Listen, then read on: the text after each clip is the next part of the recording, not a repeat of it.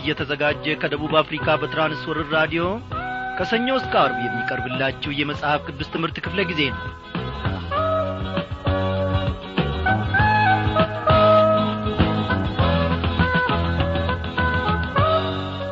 ትላንት የጠበቀን ዛሬንም ታድጎናል። እግዚአብሔር አምላካችን ስሙ ለዘላለም ይክበር ይመስገን።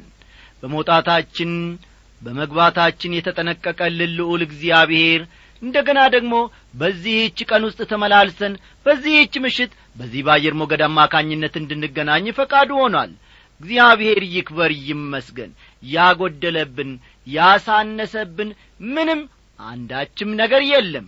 እግዚአብሔር አምላካችን በአሁኒቱ ሰዓት ጌታ መንፈስ ቅዱስን ልኮ ለእኔና ለእናንተ የሚሆን መንፈሳዊ ማዕድ አለው። እግዚአብሔር አምላካችን ምን አንሶት?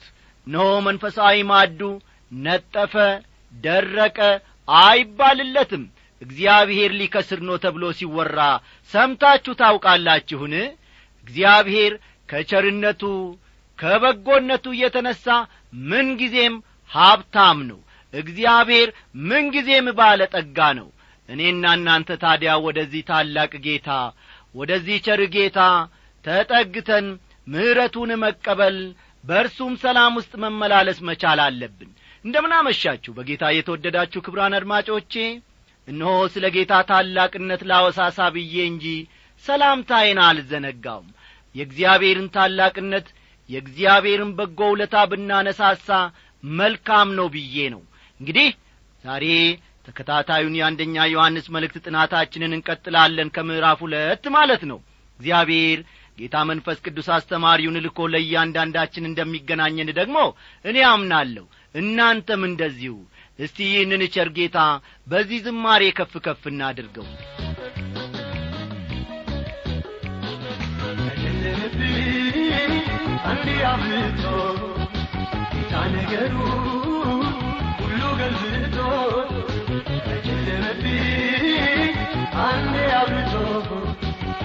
ነገሩ ሁሉ ገልብጦ ያለፈውን ጥፋቶቹን አነሳሳቸው። ያለፈውን እንዳላስበው ጥፋቶቹን አነሳሳቸው። ጨለማይ አበራ እንደ ፈሳሽ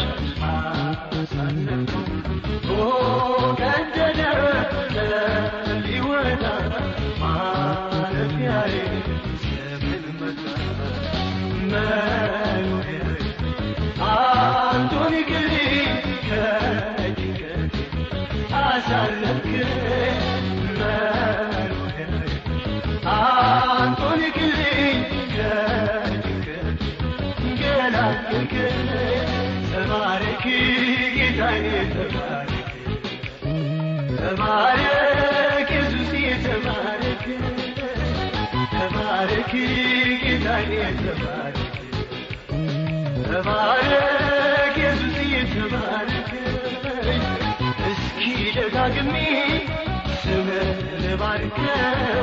ዳታ ጌታ ባይኔ ስላላየው ቀስቃሽ አልፈልግም አንተን ለማመስገን ታሪክ ያለኝ ሰው ነኝ። ከፍ በል እግዚአብሔር ከፍ በል እግዚአብሔር። እስኪ ደጋግሜ ስምህን ልባርከው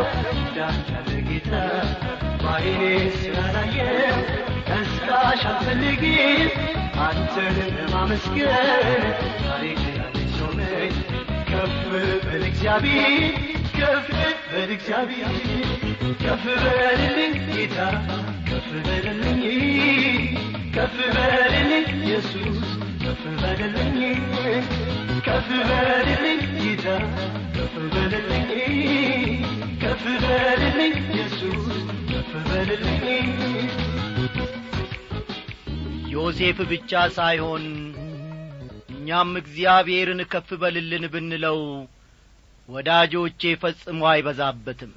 እስቲ እናመስግን። በሰማይና በምድር የምትገዛ እግዚአብሔር አባታችንና አምላካችን ሆይ ጨለማችንን የገፈፍክ ብርሃንህን ደግሞ ያበራልን አንተ ነህና እናመሰግንሃለን። በዚህች ሰዓት እነሆ ከቅዱሳን ጉባኤ የደመርከን አንድ ላይም ያደረግከን። አንተ ነህና እግዚአብሔር ሆይ ከናፍርቶቻችን ተከፍተው ቅዱሱንና ዘላለማዊ ስምህን ይጠራሉ። እግዚአብሔር ሆይ ክብር ተመስገን። በዚህን ሰዓት በዚህች ምሽት ብዙዎች በመሸታ ቤት ብዙዎች ደግሞ ጌታዬ ሆይ በመዳራት ብዙዎች በመውደቅ ባልተሳካ ባላማረ መልኩ እግዚአብሔር አምላኬ በየስፍራው ወድቀውና ተንገላተው ይገኛሉ። አቤቱ አባቴና አምላኬ ሆይ ባሪያዎች ልጆችን ደግሞ በራዲዮናቸው ዙሪያ ሰብስበ እነሆ በዚህ ሰዓት ደግሞ ቃልን ከጸባዖት እንድንሰማ ይህን ምቹ አጋጣሚ ስለ ፈጠርክልን እጅግ አድርገን እናመሰግንሃለን። በዓለም ውስጥ ብዙ ድምፆች አሉ ብዙ የሚነገሩ ነገሮች አሉ። አቤቱ አምላኬ ሆይ ስለ ጥፋት እንጂ ስለ ልማት ሲወራ አንሰማም። እግዚአብሔር ሆይ ገሌ ገሌን ገደለ ሲባል እንሰማለን። ያኛው አገር ይህንን አገር ወረረ ሲባል እንሰማለን። ሰላም በጠፋበት ሰው ረፍትን ባጣበት ሰዓት ለእኔና ለወገኖቼ መልካሙን አስበ ከጸባዖት ጌታ እግዚአብሔር አምላኬ ሆይ ይህንን ቃልህን ደግሞ በዚህ በራዲዮናችን አማካኝነት እንድንሰማ ፈቃድ ሆኖአልና እጅግ አድርገን እናመሰግንሃለን። እግዚአብሔር አምላካችን ሆይ በዚህች ምሽት ደግሞ ጌታ መንፈስ ቅዱስ አስተማሪውን እላክልን ይናገረን። እግዚአብሔር አምላካችን ሆይ ከጠመምንበት እንድንቃና የጐደለው ነገራችን ሁሉ እንዲሟላ እነሆ ሽተን ጌታዬ ሆይ ወደ አንተ ቀርበናልና ተናገረን በዚህ ሁሉ ደግሞ በሰማነው መኖር እንድንችል በብርሃንህም እንድንመላለስ ጸጋህን አብዛልን። በጌታችን በመድኃኒታችን በኢየሱስ ክርስቶስ ባከበርከው በአንድ ልጅ ስም አሜን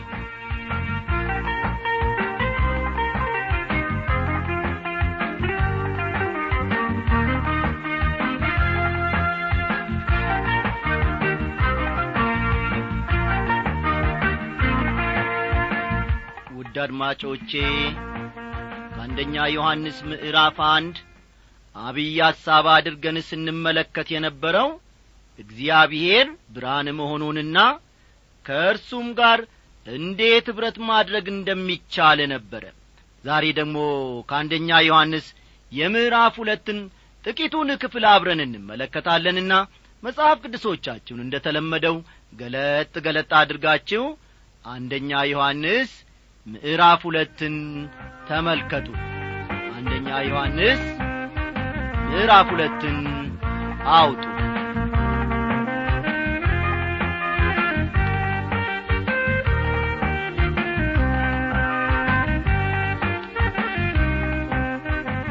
የዚህ ምዕራፍ አብይ ሐሳቡ ክርስቶስ ጠበቃችን ስለ መሆኑ ፈጠን ፈጠን በሉ። ክርስቶስ ጠበቃችን ስለ መሆኑ በክርስቲያኖች መካከል እንዴት ኅብረት ሊኖር እንደሚችል በክርስቲያኖች መካከል እንዴት ኅብረት ሊኖር እንደሚችል እንዲሁም ዓለምን መውደድ እንደማይገባ የሚሉት ይሆናሉ ማለት ነው። ዓለምን መውደድ እንደማይገባ ማሳየቱ የዚህ ምዕራፍ አብይ ሐሳብ ነው ማለት ነው። ይህ ምዕራፍ ባለፈው ምዕራፍ የተነሳው ጉዳይ ቀጣይ ሐሳብ ነው። ባለፈው ምዕራፍ ዮሐንስ እየተናገረ የነበረው ከእግዚአብሔር ጋር ሊኖረን ስለሚገባን ኅብረት እንደ ነበር እናስታውሳለን። አይደለም እንዴ? ከእግዚአብሔር ጋር ኅብረት ሊኖረን የሚችለው በብርሃን ማለትም በእግዚአብሔር ቃል መሠረት ስንመራ መሆኑን ተመልክተናል። ጌታ መንፈስ ቅዱስም ይህንም በሚገባ አስተምሮናል። ልብ በሉ። ከእግዚአብሔር ጋር ኅብረት ሊኖረን የሚችለው በብርሃን ማለትም በእግዚአብሔር ቃል መሠረት ስንመራ ስንመላለስ መሆኑን በደንብ ተመልክተናል። ሁለተኛው ጉዳይ ደግሞ ኀጢአታችንን መናዘዝ ነው። ልብ በሉ። ሁለተኛው ነጥብ ወይም ሐሳብ ኀጢአታችንን መናዘዝ ነው። እኛ ይህን ስናደርግ የልጁ የኢየሱስ ክርስቶስ ደም ከኀጢአት ሁሉ ያነጻናል። አሁን ደግሞ ክርስቶስ ጠበቃችን ስለ መሆኑ ልንመለከት ነው። እጅግ ይገርማል። ክርስቶስ ጠበቃችን ከመሆኑ የተነሣ ከእግዚአብሔር ጋር ኅብረት ሊኖረን ይችላል። እስቲ ቶሎ ብለን ቁጥር አንድን እንመልከት። ልጆቼ ሆይ ኀጢአትን እንዳታደርጉ ይህን እጽፍላችኋለሁ ማንም ኀጢአትን ቢያደርግ ከአብ ዘንድ ጠበቃ አለን። እርሱም ጻዲቅ የሆነ ኢየሱስ ክርስቶስ ነው ይላል።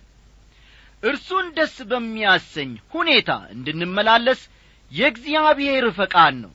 ይሁን እንጂ ወዳጆቼ ከድካማችን ወይንም ደግሞ ከደካማነታችን እየተነሣ ኀጢአትን እናደርጋለን። ሆኖም ክርስቲያኖች እንደ መሆናችን መጠን ያለነው የእግዚአብሔር ቤተሰብ ውስጥ ነን። ከእርሱ ጋር ያለን ኅብረትም በኀጢአት ምክንያት ሊበላሽብን ወይም ሊፈርስ አይገባም። ሐዋርያው ዮሐንስ ልጆቼ ሆይ ኀጢአትን እንዳታደርጉ እጽፍላችኋለሁ በማለት የሚጽፈው ወይም የሚናገረው ለክርስቲያኖች ነው። ምንም እንኳ አንዳንዶች ኀጢአት እንደማያደርጉ ደፍረው ቢናገሩም ማንኛችንም ፍጽምና ደረጃ ላይ እንዳልደረስን ይታወቃል። ያም ሆኖ በኀጢአት እንድንቀጥል ወይም ኀጢአት ውስጥ እንድንኖር እግዚአብሔር ከቶኑ አይፈልግም። ወደፊት ደግሞ ዮሐንስ ከእግዚአብሔር የተወለደ ሁሉ ኀጢአትን እንዳያደርግ እናውቃለን በማለት መናገሩን እንመለከታለን አንደኛ ዮሐንስ ምዕራፍ አምስት ቁጥር አሥራ ስምንት ይህም ማለት ከእግዚአብሔር የተወለደ ሁሉ ኀጢአትን አይለማመድም በኀጢአትም ውስጥ አይኖርም ማለት ነው። ምናልባትም አንዳንዶቻችን ይህን ያክል ግዙፍ ኀጢአት እያደረግኩ አይመስለኝም በማለት እናስብ ይሆናል። ግን መልካምን ስለ ማድረግስ ምንድን ነው የምታስቡት ያዕቆብ እንግዲህ በጎ ለማድረግ አውቆ ለማይሠራው ምንድን ነው ነው ያለው? ኀጢአት ነው በማለት የተናገረውን ግንዛቤ ውስጥ ማስገባት ይኖርብናል። እስቲ ጊዜ ሲኖራችሁ ያዕቆብ ምዕራፍ አራት ቁጥር አሥራ ሰባትን ተመልከቱ። ያዕቆብ ምዕራፍ አራት ቁጥር አሥራ ሰባትን በኋላ ተመልከቱ። በጎን ለማድረግ አውቆ ለማይሠራው ኀጢአት ነው አለ አንዳንድ ማድረግ የሌለብንን በማድረግ ኀጢአት እንሠራለን ይህም ማለት መሥራት የማይገባንን ነገር እንሠራለን መናገር የማይገባንን ነገር እንናገራለን። በዚህ ሁሉ እንበድላለን። አንዳንዴ ማድረግ ያለብንን ባለማድረግ ኀጢአትም እንሠራለን አንድ ጊዜ ታላቁ ሰባኪ ስፐርጂን መንገድ ላይ እያለ ተመልከቱ በድንገት ቆም ይልና በልቡ መጸለይ ይጀምራል። ይህን ያየ አንድ ክርስቲያን ስፐርጂን ምን እያደረክ እንደሆነ እስቲ ንገረኝ ብሎ ላቀረበለት ጥያቄ ሲመልስ አየ አለው። አየ በእኔና በጌታ መካከል አንድ ዐይነት ጥቁር ደመና ሲገባ ይታወቀኛል። ይህ ጥቁር ደመና እቤት እስክደርስ እንኳ ውስጤ መቆየት የለበትም ሲል መለሰለት። ብዙ ክርስቲያኖች ግን ለዘመናት በኀጢአት እየኖሩ ነው። ክርስቲያንና ኀጢአት የተለማመዱ የተስማሙ የተዋዋሉ ይመስላሉ። በዚህ ላይ ደግሞ ለምን የሚፈልጉትን ያክል ከእግዚአብሔር ጋር ኅብረት ሊኖራቸው እንዳልቻለም ይጠይቃሉ። ኀጢአት በእግዚአብሔርና በእኛ መካከል ያለውን ኅብረት ያቋርጣል ወገኖቼ። ልብ በሉ። ኀጢአት ምንጊዜም በእግዚአብሔርና በእኛ መካከል ያለውን ኅብረት ያቋርጣል። ዮሐንስ በዚህ ብቻ ሳያበቃ ማንም ኀጢአትን ቢያደርግ ከአብ ዘንድ ጠበቃ አለን እርሱም ጻድቅ የሆነ ኢየሱስ ክርስቶስ ነው ይላል። ስለሆነም ደህንነታችን የተመሠረተው በማን ላይ ነው? በኢየሱስ ክርስቶስ ላይ መሆኑን በማመን እርሱ በፈጸመው ሥራ ማረፍ አለብን ኀጢአትን ብናደርግ እንኳ በንስሐ ወገኖቼ ወደ እርሱ እንመለስ። እዚህ ላይ ጠበቃ ሲል ረዳት አጋር ፈጠን ፈጠን በሉ። ዮሐንስ በዚህ ስፍራ ጠበቃ ሲል ረዳት አጋር አይዞህ ባይና በችግር ጊዜ ከጎን የሚቆም ማለት ነው። ከዮሐንስ ራእይ ምዕራፍ አሥራ ሁለት ቁጥር አስር እንደምንመለከተው ከዮሐንስ ራእይ ምዕራፍ አሥራ ሁለት ቁጥር አስር እንደምናነበው ሰይጣን ከሳሽ ነው። ቀንና ሌሊት በእግዚአብሔር ፊት ክርስቲያኖችን ይከሳል ክርስቲያኖችን ያሳጣል። እስቲ ቁጥር ሁለትን እንመልከት። እርሱም የኀጢአታችን ማስተሰረያ ነው ለኀጢአታችንም ብቻ አይደለም ነገር ግን ለዓለሙ ሁሉ ኀጢአት እንጂ ይላል። ማስተሰረያ የሚለው ቃል ለኀጢአታችን የተከፈለ መሥዋዕት ወይም ቤዛ ማለት ነው። ለኀጢአታችን የተከፈለ መሥዋዕት ፈጠን ፈጠን በሉ። የተከፈለ መሥዋዕት ወይም ቤዛ ማለት ነው በክርስቶስ መከራና ሞት የኀጢአታችን ዋጋ ተከፍሎልናል ማለት ነው። ክርስቶስ እንግዲያውስ ምንድን ነው ማለት ነው? ጠበቃችን ነው ማለት ነው። እርሱ የኀጢአታችን ማስተሰሪያ ነው። እዚህ ላይ አንድ መዘንጋት የሌለብን ነገር ኀጢአታችንን ብንናዘዝ ጠበቃ ይኖረናል ወይም ደግሞ ከኀጢአታችን ብንነጻ ምን ይኖረናል?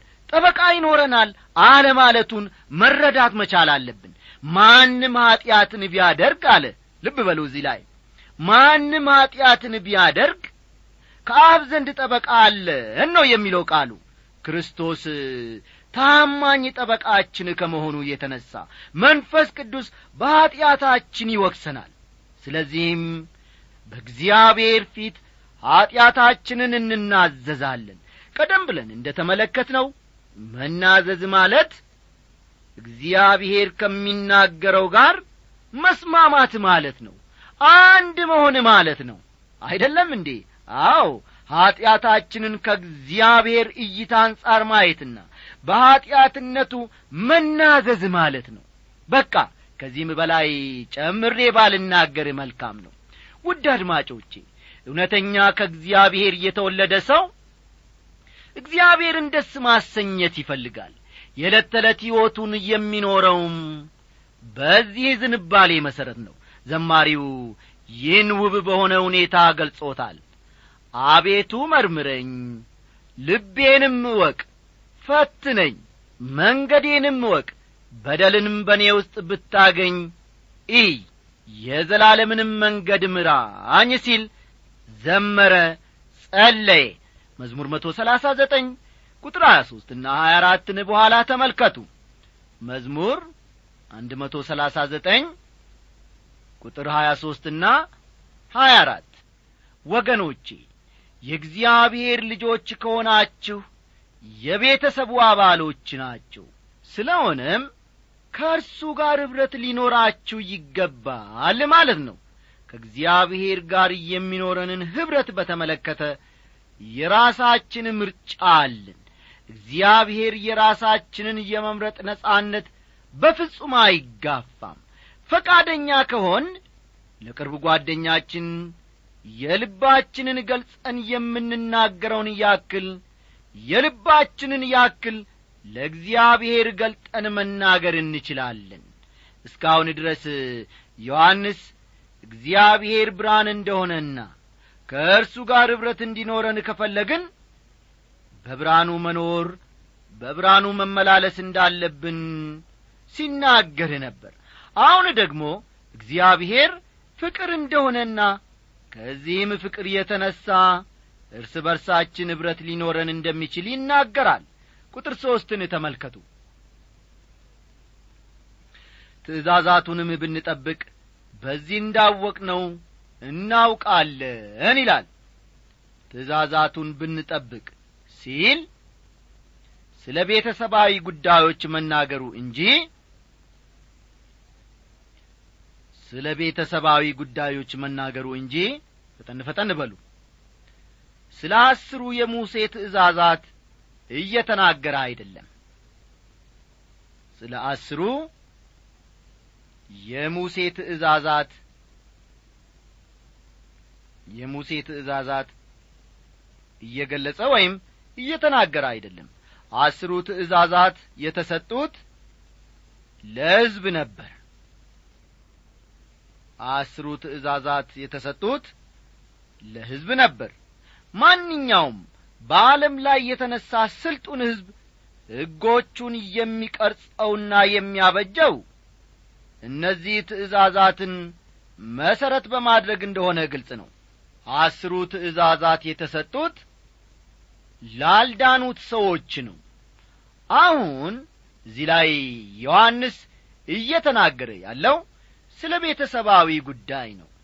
ክርስቲያኖች የእግዚአብሔር ቤተሰቦች ናቸው። ልብ በሉ። ክርስቲያኖች የእግዚአብሔር ቤተሰቦች ናቸው። ለምሳሌ ያክል ለክርስቲያኖች ከተሰጡ ትእዛዞች አንዱ በገላትያ ምዕራፍ ስድስት ቁጥር ሁለት የምንመለከተው ነው። ለክርስቲያኖች ከተሰጡ ትእዛዞች አንዱ በገላትያ ምዕራፍ ስድስት ቁጥር ሁለት ላይ የምናገኘው ቃል ነው። እንዲህ ይላል ከእናንተ እያንዳንዱ የአንዱን ሸክም ይሸከም እንዲሁም የክርስቶስን ሕግ ፈጽሙ ይለናል።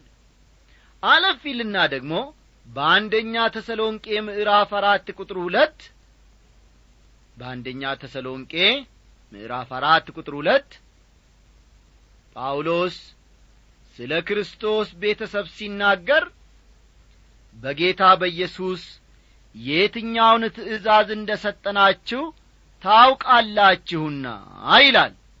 በዚህ በተሰሎንቄ መልእክት ምዕራፍ አንድ መጨረሻ ላይ ወደ ሀያ ሁለት የሚቈጠሩ የዚህ ዐይነት ትእዛዞች ተዘርዝረዋል። በዚህ እንዳወቅ ነው እናውቃለን ይላል ዮሐንስ። እዚህ ላይ ማስተዋል ያለብን ከማንም ይልቅ የእውቀት ብርሃን በርቶልናል ከማንም የበለጠ ዕውቀት አለን ለሚሉት ለዘመኑ ሐሰተኛ መምህራን ማለትም ለኖስቲኮች ዮሐንስ ምላሽ እየሰጠ መሆኑን ነው ሐዋርያው ዮሐንስ እንደሚናገረው ዋናውና ትልቁ ዕውቀት ኢየሱስ ክርስቶስን ማወቅ ነው። እንደምናውቀው እርግጠኛ የምንሆነውስ እንዴት ነው? እርሱን እንደምናውቀው እርግጠኛ የምንሆነው ትእዛዛቱን ስንጠብቅ ነው። የክርስቶስን ትእዛዛት ሳንጠብቅ አለን የምንለው እርግጠኝነት በሙሉ ከተራ ወሬ አያልፍም እርሱን የሚያውቅ ትእዛዛቱንም ይጠብቃል። እግዚአብሔር አምላካችን እኔና እናንተም እንዲሁ ትእዛዛቱን የምንጠብቅ እውነተኛ ልጆቹ ያድርገን። እግዚአብሔር ለዘላለም እየተመሰገነ የጭንቀት ሳይመጣ ኖፍናዬን ሳላጣ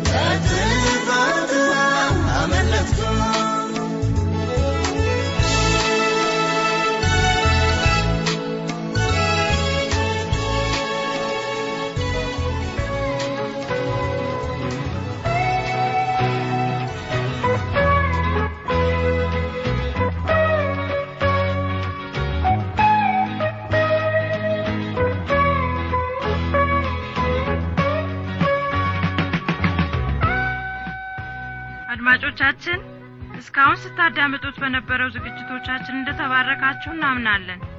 አስተያየት ወይም ጥያቄ ካላችሁ ለመጽሐፍ ቅዱስ በራዲዮ ዝግጅት ክፍል የመልእክት ሳጥን ቁጥር 1366 አዲስ አበባ ብላችሁ ብትጽፉልን ይደርሰናል።